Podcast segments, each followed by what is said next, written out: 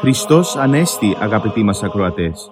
Χαίρετε και καλωσορίσατε στο ραδιοφωνικό πρόγραμμα «Η Φωνή της Ορθοδοξίας» που σας παρουσιάζει η Ορθόδοξη Χριστιανική Ένωση υπό την αιγίδα της Ιεράς Αρχιεπίσκοπης Αυστραλίας. Μεταξύ άλλων θα ακούσετε διδαχές από την Αγία Γραφή, σκέψεις από πατερικά κείμενα και βίους Αγίων. Καλή σας ακρόαση.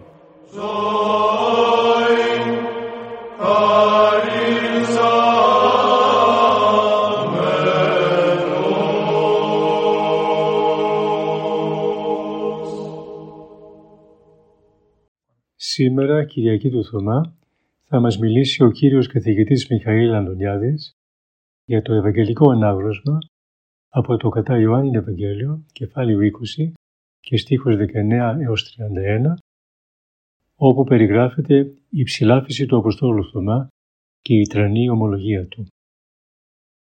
Αγαπητοί μου χριστιανοί, η ομιλία μας της σημερινής Κυριακής έχει τον τίτλο «Η αλήθεια για τον Απόστολο Θωμά».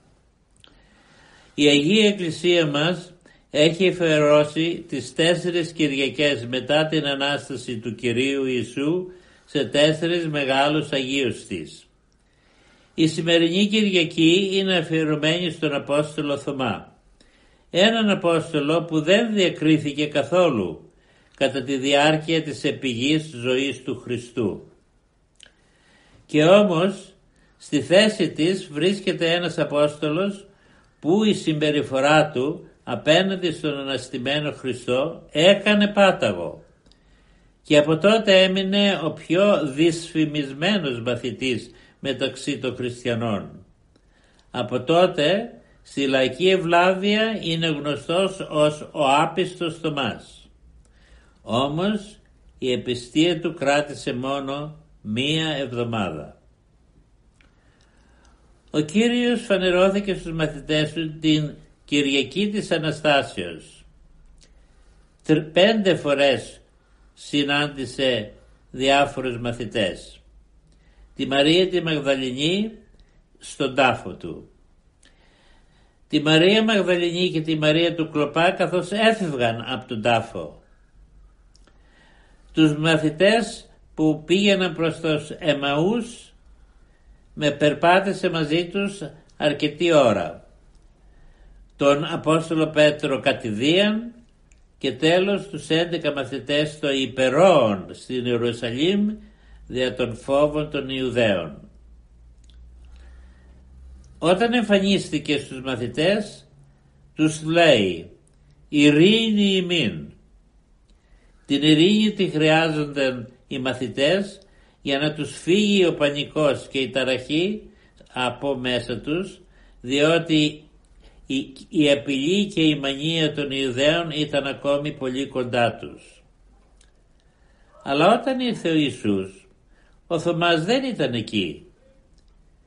Όταν οι μαθητές τον είπαν ότι είδαμε τον Κύριο, αυτός τους λέει ότι θέλει να δει τα σημάδια των πληγών της Σταυρώσεως για να πιστέψει. Η απιστία είναι μεγάλο μάρτυμα κατά τους πατέρες της Εκκλησίας. Και όμως ο Θωμάς δεν ήταν ο μόνος άπιστος μαθητής. Πριν πεθάνει ο Ιησούς τους είχε εξηγήσει ότι μετά την Ανάστασή του θα τους συναντήσει στη Γαλιλαία. Ο Ιησούς αναστήθηκε αλλά αυτοί δεν πήγαν στη Γαλιλαία. Οι γυναίκες που ήρθαν από τον τάφο είπαν στους Αποστόλους ότι ο άγγελος τους παρήγγελε να πάνε να συναντήσουν τον Ιησού στη Γαλιλαία. Και πάλι δεν πήγαν. Άπιστοι όλοι οι μαθητές, διότι δεν πίστεψαν στην Ανάσταση από τις πληροφορίες των γυναικών που είχαν δει τον αναστημένο Ιησού. Άπιστοι οι δύο μαθητές προς Εμαούς, που δεν δεχόταν την Ανάσταση μετά από τόσες πληροφορίες, ακόμη μάλιστα όταν ο Ιησούς βάδιζε μαζί τους. Βλέποντας ο Κύριος Ιησούς την αδυναμία των μαθητών να πιστέψουν στην Ανάστασή Του, αναγκάστηκε να τους συναντήσει στην Ιερουσαλήμ, στο Υπερόν, που ήταν μαζεμένοι δια τον φόβο των Ιουδαίων. Κανείς απολύτως από τους μαθητές του Χριστού, ούτε γυναίκα ούτε άνδρας, δεν πίστεψαν στην Ανάσταση προτού δουν αυτοπροσώπους στον Χριστό. Μόλον ότι οι ειδήσει για την Ανάστασή του είχαν γεμίσει την Ιερουσαλήμ. Σε οχτώ μέρες έρχεται πάλι ο Ιησούς στο Υπερό, που ήταν όλοι οι μαθητές καθώς και ο Θωμάς. Τότε καλεί τον Θωμά να δει τις πληγές του. Εκείνος όμως δεν πλησιάζει, αλλά να αντιθέσει πέφτει μπροστά στα πόδια του Ιησού και με φωνή όσο δυνατή ήταν δυνατόν να βγάλει φώναξε πολύ δυνατά ο Κύριος μου και Θεός μου. Τέτοια συγκλονιστική ομολογία κανείς από τους μαθητές ή από αυτούς που ακολουθούσαν τον Ιησού δεν ξεφώνησε ποτέ. Είναι επίσης και η μεγαλύτερη απόδειξη ότι ο Χριστός είναι ο Κύριος, ο Θεός. Ο Θωμάς έχοντας δει την Ανάσταση χωρίς δισταγμό διακήρυξε τη θεότητα του Χριστού. Πιθανώς αυτό έγινε το, με το ειρήνη ημίν του Ιησού ε, που εξαφάνισε κάθε ίχνο απιστίας από την καρδιά του. Το θέμα του Θωμά δεν τελειώνει χωρίς επίπληξη εκ μέρους του Ιησού. Με αυτή την επίπληξη ο Ιησούς επιπλήττει δηλαδή μαλώνει και όλους τους μαθητές. Πίστεψες επειδή με είδες του λέει.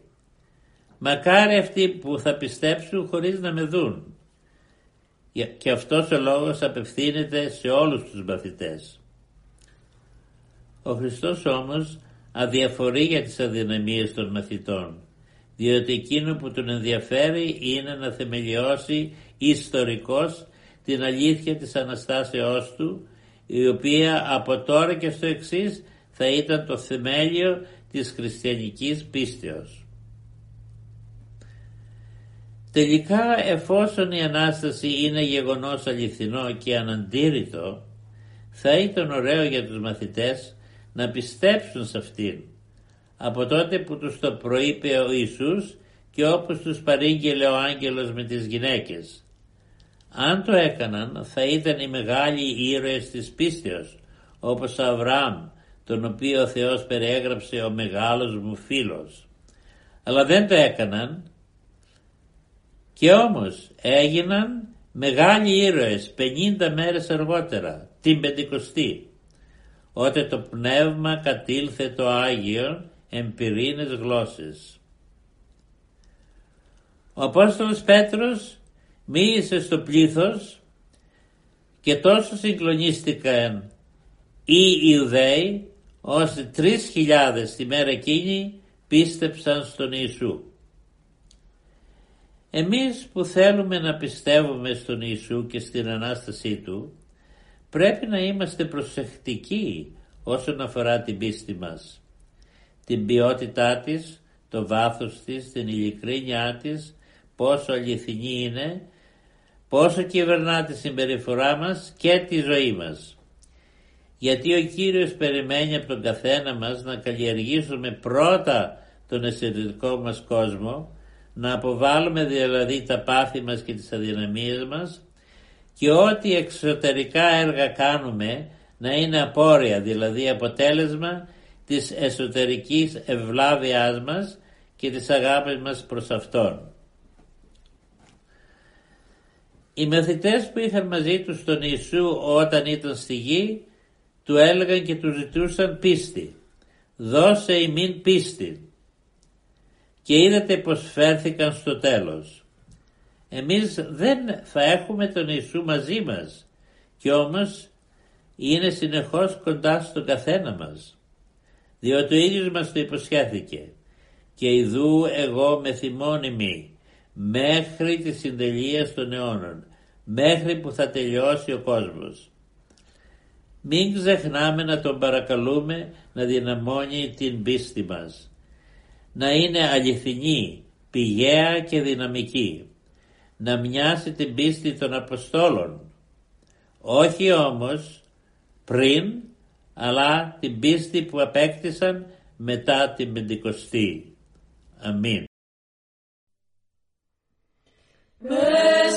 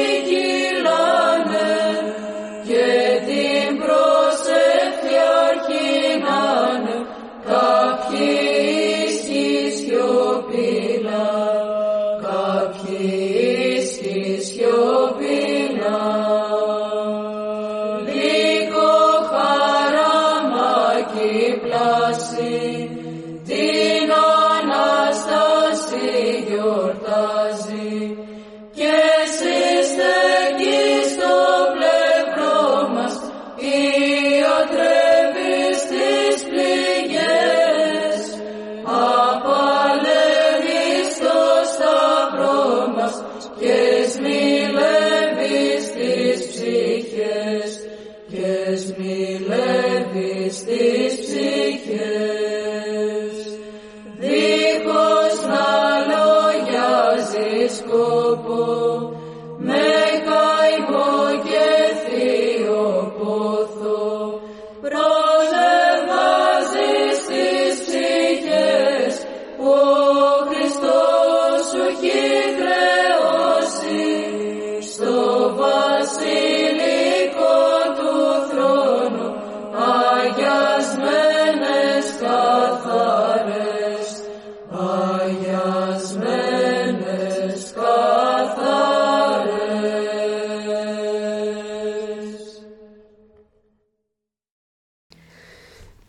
από τους βίους των Αγίων. Την επόμενη Παρασκευή, 22 Απριλίου, η Εκκλησία μας τιμά τη μνήμη του Αποστόλου Ναθαναήλ. Στο πρόγραμμα μας σήμερα θα αφιερώσουμε μερικές σκέψεις από την ζωή του. Η λέξη Ναθαναήλ σημαίνει δώρο Θεού. Πράγματι τέτοιος υπήρξε και ο Απόστολος Ναθαναήλ. Ήταν από την Κανά της Γαλιλαίας, 7 μίλια βόρεια της Ναζαρέτ, όπου ο Κύριος Ιησούς Χριστός έκανε το πρώτο του θαύμα της μεταβολής του νερού σε κρασί. Ήταν στενός φίλος του Αποστόλου Φιλίππου, ο οποίος και του γνωστοποίησε ότι «Όν έγραψε Μωυσής εν τον νόμο και οι προφήτες ευρήκαμεν Ιησούν τον Υιόν του Ιωσήφ τον από Ναζαρέτ». Ευαγγέλιο Ιωάννου 1 44 μέχρι 52. Έπειτα ο Ναθαναήλ έγινε και αυτός ένας από τους 12 Αποστόλους. Το μεγαλύτερο όμως εγκόμιο για αυτόν βγήκε από τα χείλη του Χριστού που όταν τον είδε να έρχεται κοντά του είπε «Είδε αληθώς Ισραηλίτης ενός δόλος ουκ Δηλαδή να ένας γνήσιος και πραγματικός Ισραηλίτης στον οποίο δεν υπάρχει πονηρία και ανηλικρίνεια αλλά ο οποίος με ευθύτητα ποθεί να ανέβρει την αλήθεια. Μετά την ανάληψη του Χριστού ο Ναθαναήλ εξετέλεσε και αυτός με πολύ ζήλο το αποστολικό του έργο υπέρ του Ευαγγελίου και της Εκκλησίας. Η ταπείνωσης. Η ταπείνωσης είναι μία από τις σημαντικότερες αρετές που χρειάζεται να καλλιεργήσει κάθε χριστιανός. Ας ακούσουμε μερικές πατρικές συμβουλές από τον Άγιο Δημήτριο του Ρόστοφ. Οικέτευε ακατάπαυστα τον Κύριο να σ' αξιώσει να ανταποκριθείς στο θείο καλεσμά Του δεύτε προς με πάντες οικοποιώντες και περιφορτισμένοι, καγώ αναπαύσω ημάς. Άρατε το ζυγόν μου εφημάς και μάθετε απ' εμού ότι πράω σημεί και ταπεινώ στην καρδία και ευρύσετε ανάπαυση τες ψυχές ημών. Πουθενά δεν θα βρεις τόση ανάπαυση όση μέσα στην ταπείνωση. Πουθενά δεν θα βρεις τόση ταραχή όση μέσα στην υπερηφάνεια. Ταπεινώσου μπροστά σε όλους και θα υψωθείς από τον Κύριο αλλά και όταν υψωθείς από εκείνον μείνε πάλι ταπεινός για να μην χάσεις τη χάρη του. Ταπεινώθητε ενώπιον του Κυρίου και υψώσει ημάς. Η μετάνια, η συντριβή και το πένθος για τις αμαρτίες είναι η αρχή της ταπεινώσεως. Και όταν βάλεις αρχή στην ταπείνωση, τη γνήσια και ειλικρινή, το πρώτο πράγμα που θα αισθανθείς θα είναι το μίσος προς κάθε έπαινο και κάθε ανθρώπινη δόξα. Έπειτα θα εξοριστούν σταδιακά από μέσα σου ο θυμός, η οργή, η μυστικακία, ο φθόνος και όλα τα κακά. Ύστερα θα αρχίσεις να θεωρείς τον εαυτό σου ως τον αμαρτωλότερο όλων των ανθρώπων και άξιο της κολάσεως.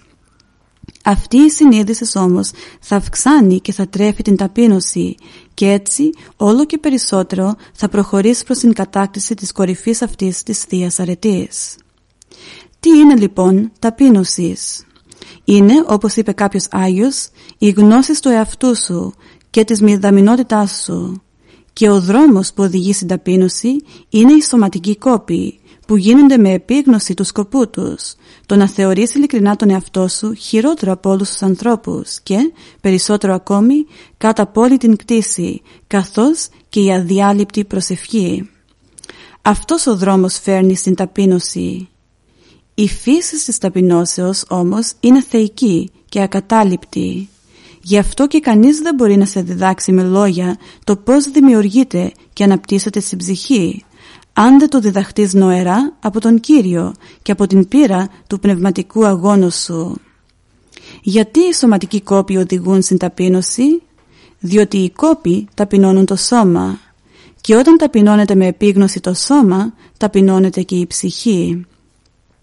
Γιατί το να θεωρεί κανείς τον εαυτό του κάτω από όλη την κτήση οδηγεί στην ταπείνωση, διότι όταν τοποθετήσεις εσωτερικά έτσι, είναι αδύνατο να θεωρήσεις τον εαυτό σου καλύτερο από τον αδελφό σου ή να υπερηφανευτείς για κάτι ή να κατακρίνεις ή να εξοσθενώσεις κάποιον. Και γιατί η αδιάλειπτη προσευχή οδηγεί στην ταπείνωση, διότι αν κοιτάξεις στα βάθη της ψυχής σου θα δεις ότι κανένα καλό δεν έχεις και ότι τίποτε δεν μπορείς να κατορθώσεις χωρίς τη βοήθεια και τη χάρη του Θεού. Και τότε δεν θα κουραστείς να τον νικετεύεις, να σε ελεήσει και να σε σώσει. Και αν κατορθώσεις κάτι, γνωρίζεις καλά ότι στη δύναμη του Θεού το οφείλεις και όχι στη δική σου δύναμη. Και ταπεινώνεσαι βαθιά, τρέμοντας μήπως χάσεις τη βοηθιά και τη χάρη του Θεού. Και έτσι με ταπείνωση προσεύχεσαι και με την προσευχή ταπεινώνεσαι και προοδεύεις πνευματικά. Τέτοια ταπείνωση είχαν οι Άγιοι. Αυτή η ταπείνωσης, μας διδάσκει ο Θεός, είναι η τέλεια ταπείνωσης και αναπτύσσεται στην ψυχή σαν φυσικό αποτέλεσμα της ακριβούς στηρίσεως των εντολών του Κυρίου.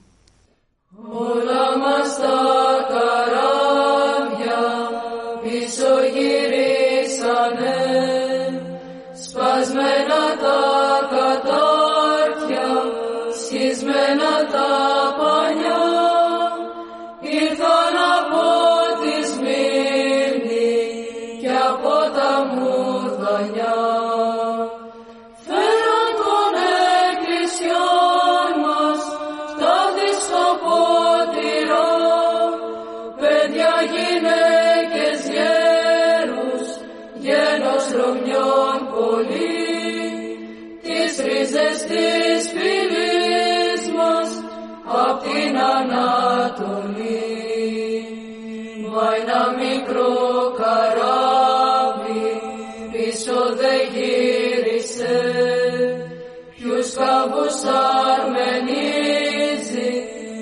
θα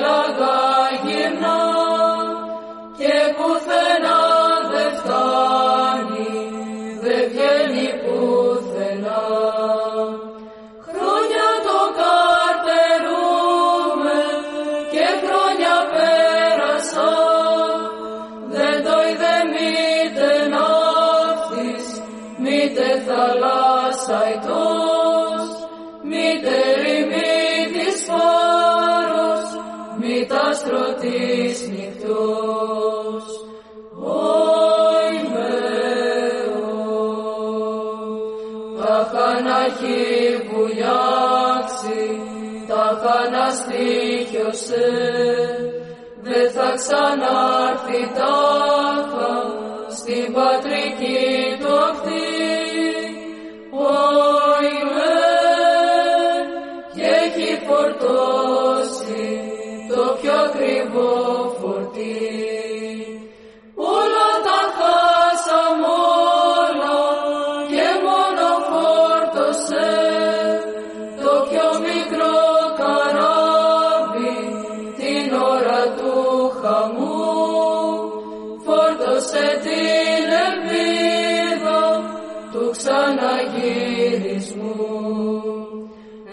μικρό καράβι, έλα ξεφόρτωσε, δώσ' μας το θησαυρό σου κι άνοιξε τα πανιά,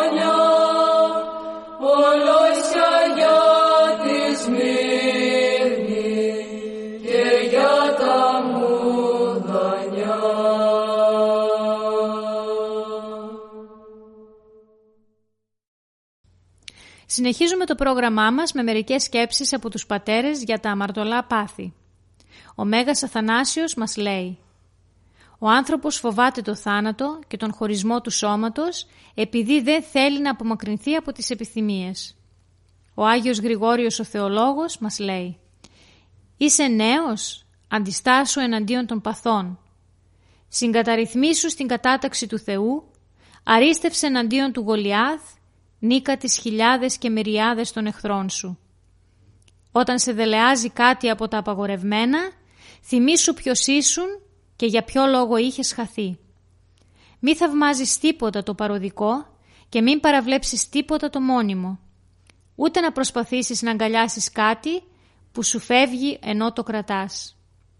Ο Άγιος Γρηγόριος Νήσης μας λέει «Το να μην παρασυρθείς από την ορμή του πάθους σαν από άλλο χήμαρο, αλλά να αντισταθεί σαν άντρα σε αυτή την επιθυμία και με τις σκέψεις να αποκρούσεις το πάθος αυτό είναι έργο της αρετής.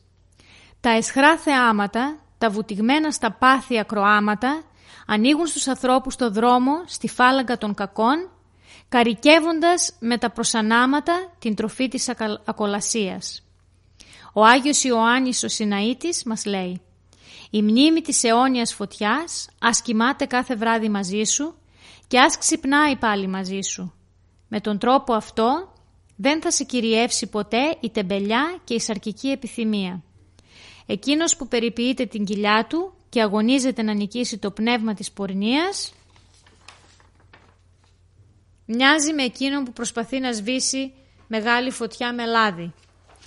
Εκείνος που προσπάθησε να σταματήσει τον πόλεμο της πορνείας μόνο με την εγκράτεια, είναι ίδιος με εκείνον που κολυμπάει με ένα χέρι να βγει από το πέλαγος. Να συνεταιριάσεις λοιπόν με την εγκράτεια την ταπείνωση, διότι χωρίς την δεύτερη η πρώτη αποδεικνύεται ανοφελής.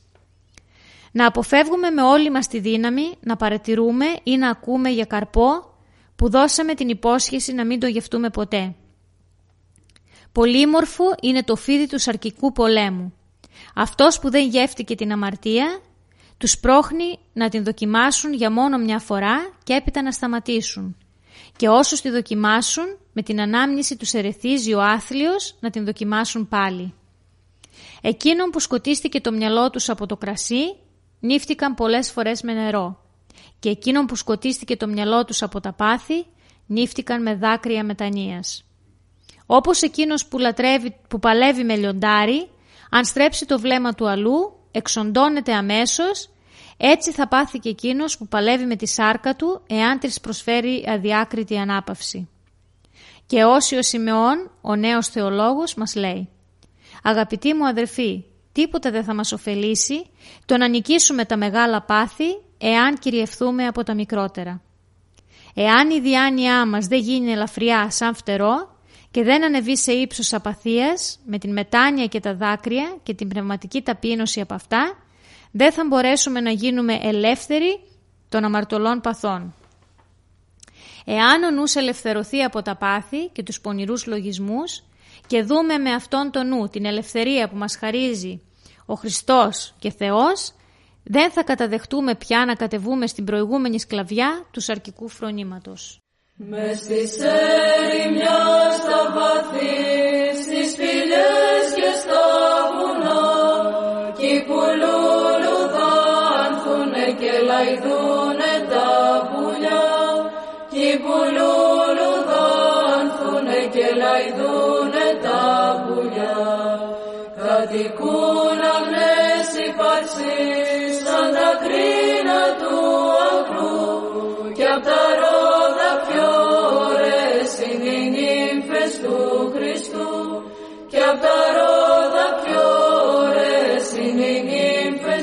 του Χριστού.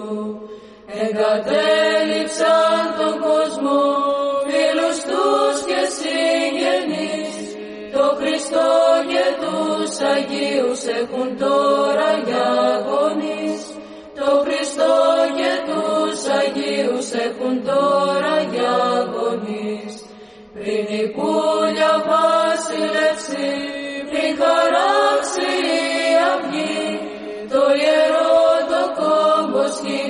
το συναξαριστεί.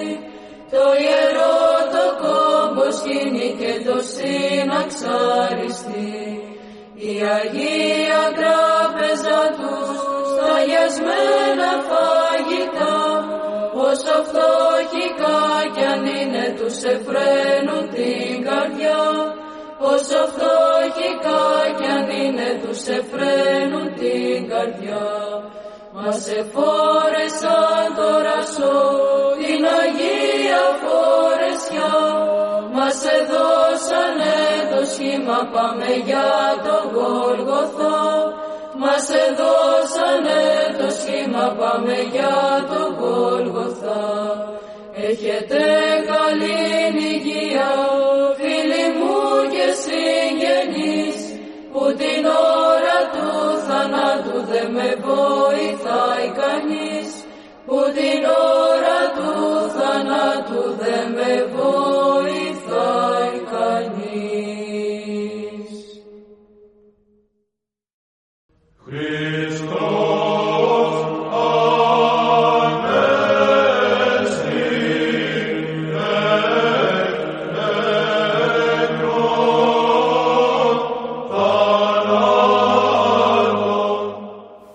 Και εδώ φτάσαμε στο τέλος του προγράμματος. Σας ευχαριστούμε για τη συντροφιά σας. Θα είμαστε και πάλι κοντά σας την επόμενη εβδομάδα. Μπορείτε επίσης να μας παρακολουθήσετε στο Facebook, Spotify και στο YouTube, κανάλι «Η Φωνή της Ορθοδοξίας». Αγαπητοί μας ακροατές, Χριστός Ανέστη. Ζωή.